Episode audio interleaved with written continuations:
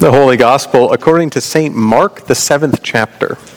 Glory to you, Lord. Jesus set out and went away to the region of Tyre. He entered a house and did not want anyone to know he was there. Yet he could not escape notice. But a woman whose little daughter had an unclean spirit immediately heard about him, and she came and bowed down at his feet. Now the woman was a Gentile of Syrophoenician origin. She begged him to cast out the demon of her daughter. He said to her, "Let the little children be fed first, for it's not fair to take the children's food and throw it to the dogs." But she answered him, "Sir, even the dogs under the table eat the children's crumbs." Then he said to her, "For saying that, you may go. The demon has left your daughter." So she went home, found the child lying on the bed, and the demon gone. Then he returned from the region of Tyre and went by the way of Sidon towards the Sea of Galilee in the region of Decapolis. They brought to him a deaf man who had an impediment in his speech, and they begged him to lay his hand on him. He took him aside in private, away from the crowd, and put his fingers into his ears, and spat and touched his tongue. Then looking up to heaven, he sighed and said to him, "Ephatha," that is, "be opened." And immediately his ears were open, his tongue was released, and he spoke plainly. And Jesus ordered them to tell no one. But the more he ordered them, the more zealously they proclaimed it. They were astounded beyond measure, saying, "He has done everything well. He even makes the deaf to hear and the mute to speak." The gospel of the Lord. You may be seated, and the children may come forward for a children's sermon.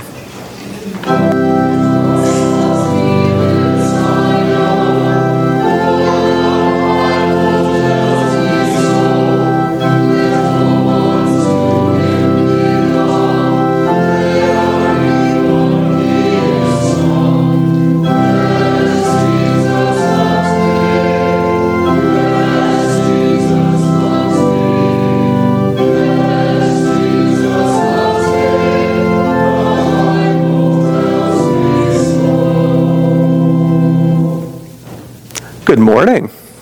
Good morning. How are you? Good. Can you tell me something you did over the summer? Yes. Went to Knoebels. Oh, you went to Knoebels. Nice. I've never been there. How is it? Good. Good? Yeah, what'd you do? Went to Hershey Park. Hershey Park. Cool. What'd you do? Go hiking. Hiking. That's fun. What'd you do? Went to Scout Camp. Went to Scout Camp. Nice. Very good. On those trips, did you ever have, a disagreement with anybody? No. Yes. Tell me one of the disagreements, if you can. So me and my mom and Gabe, we did all the scary rides. Mm-hmm. And we did all the scary rides first, but there was one we didn't do.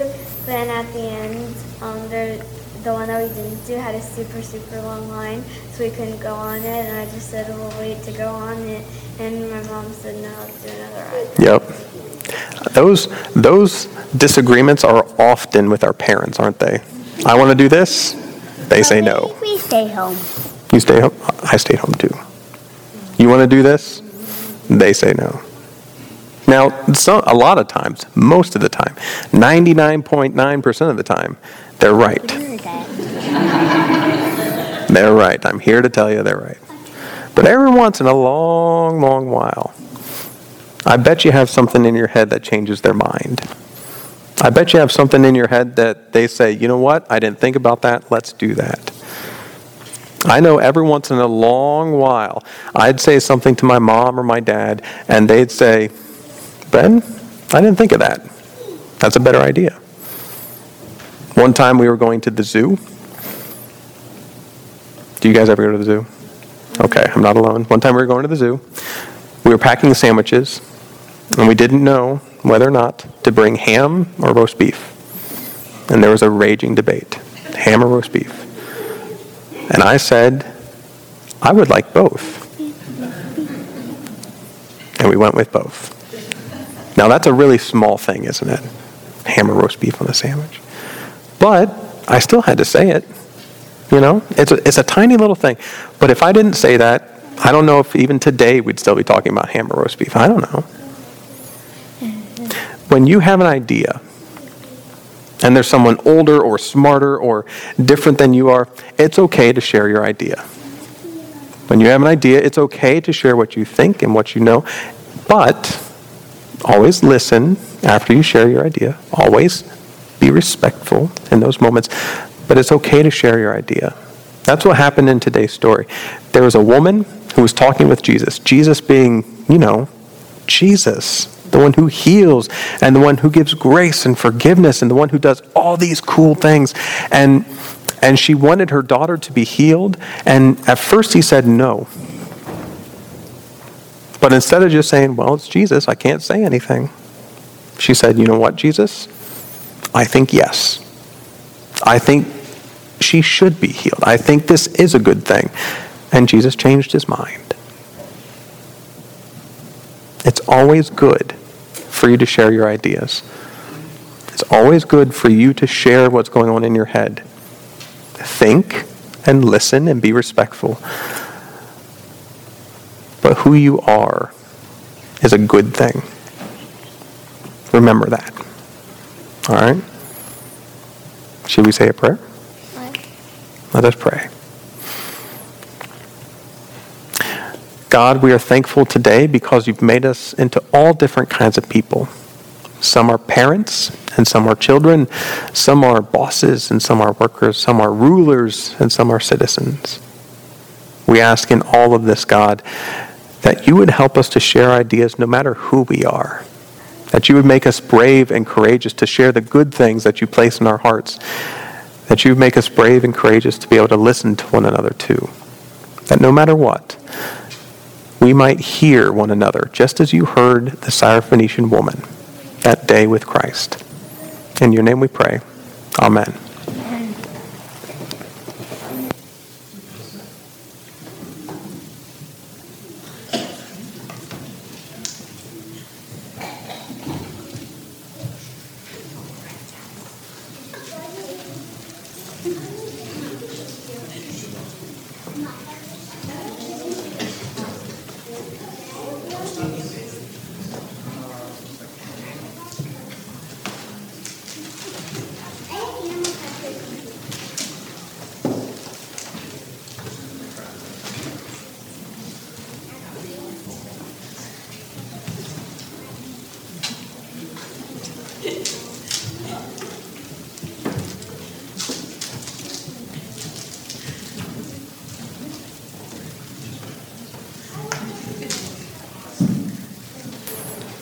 In the name of Jesus, amen. This is a different experience of Jesus, isn't it? If we had to describe Jesus to someone, we describe Jesus as someone that's always present and always with us, that's open, that's joyful, that's forgiving, that's sharing, that's self-sacrificial. But this experience of Jesus, this biblical story of Jesus, tells us just a little bit different thing. That Jesus, having done a lot of work and ministry, took some time to not do that. And more than that, wasn't just resting, wasn't just doing something else. He traveled far away from where he was doing ministry, over 30 miles away from where he was doing ministry, and by foot, that's a long way. He traveled far away from where he was doing ministry and tried not to be seen. How many of you, over the course of the summer, just tried to get away? Yeah, he tried to get away. But he couldn't. He couldn't help but be noticed. And a woman whose daughter was dealing with an unclean spirit went after him and begged him.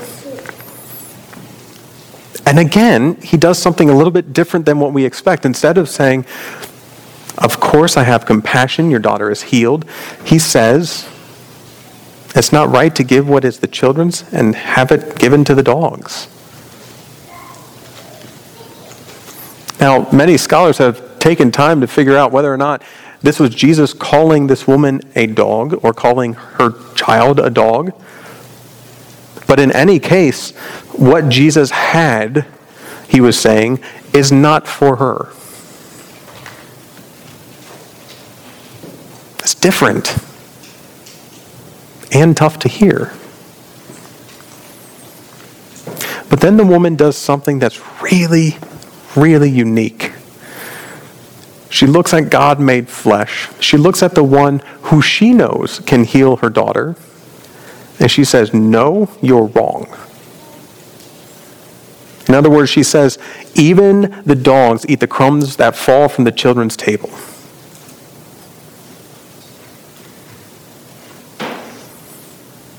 And Jesus changes Jesus' mind. Either that or Jesus changes Jesus' answer. In any case, what Jesus said before is now no longer what Jesus is saying now.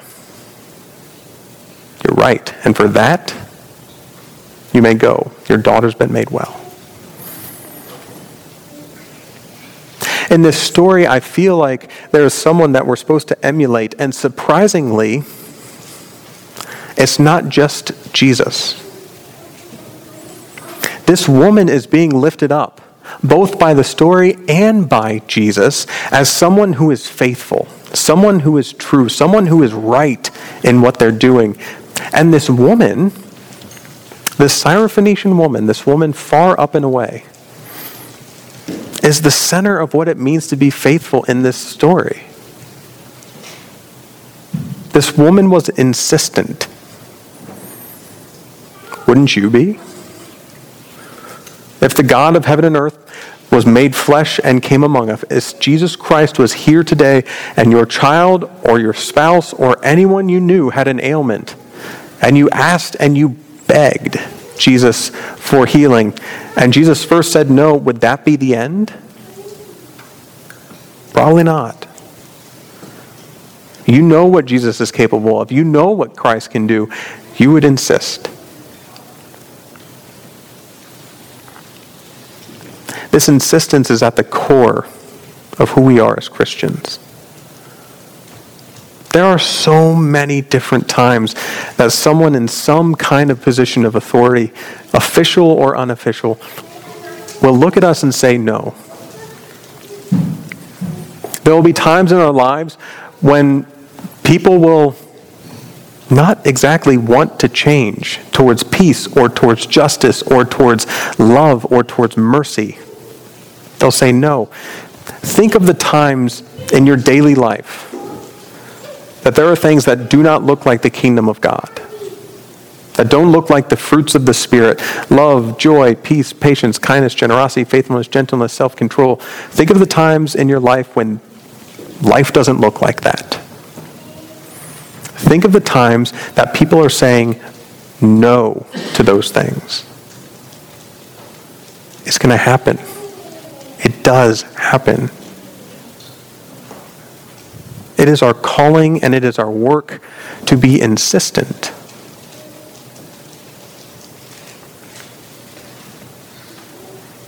In the fights that I have with myself, with my family, with Kristen, who would readily admit those are available, it is our work to not just let those fights go on, to not let my pride win the day, but to be insistent that humility and grace and forgiveness be there. In the work that I do with other congregations, in the work that we do with other congregations, it could be that we give in to the way that things are, to the comforts and the ease of tradition and pattern and practice, but we are insistent that the things of God must be placed first, to serve the hungry, to teach and preach the good news, to dwell with one another in worship. It could be that the rest of the world finds it okay to slander one another, to speak ill of one another, to listen not for the sake of taking in someone else's point of view, but for the sake of responding, for yelling. It is our work to be insistent. Insistent that love and grace and mercy are present. If you know my wife, you know that she's on a Mr. Rogers kick. There was a documentary that came out lately.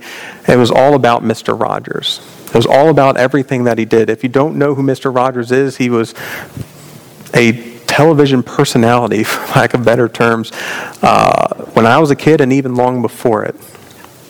And he did a lot of ministry. In fact, he was an ordained Presbyterian minister, ordained into television evangelism. His work in Mr. Rogers' neighborhood, that was his ministry. He made it his entire life goal to make sure that through this television program, through these campy little songs, and through the neighborhood of make-believe, and through all these different quiet, somber moments, to let children know that they're loved, and they're worthwhile, and they're good. Some say that Mr. Rogers was a very mild person, and he came off that way in just about every different pattern you could see him in. He spoke very gently. He was a very calm person, at least when I saw him. But I think Mr. Rogers was very insistent. You see, there was every opportunity for Mr. Rogers to make the show about himself, but he didn't. He was always talking to the children. And there was every opportunity for Mr. Rogers to lash back at all the people that laughed at him, a grown man doing these things every day. But he didn't. He was insistent that things be okay. There's every opportunity for Mr. Rogers to give in to the ways of the world that were around him.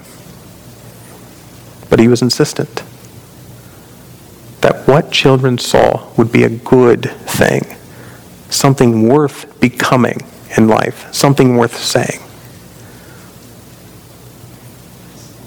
Insistent. Consider your world, the same world you just thought about, and what needs to be insisted on. Is it mercy? Is it grace? Is it love? Is it more Mr. Rogers in the day? I don't know. But consider this story and what you are called to be, what you're called to insist upon, and God give you grace to do it. God be with you. Amen.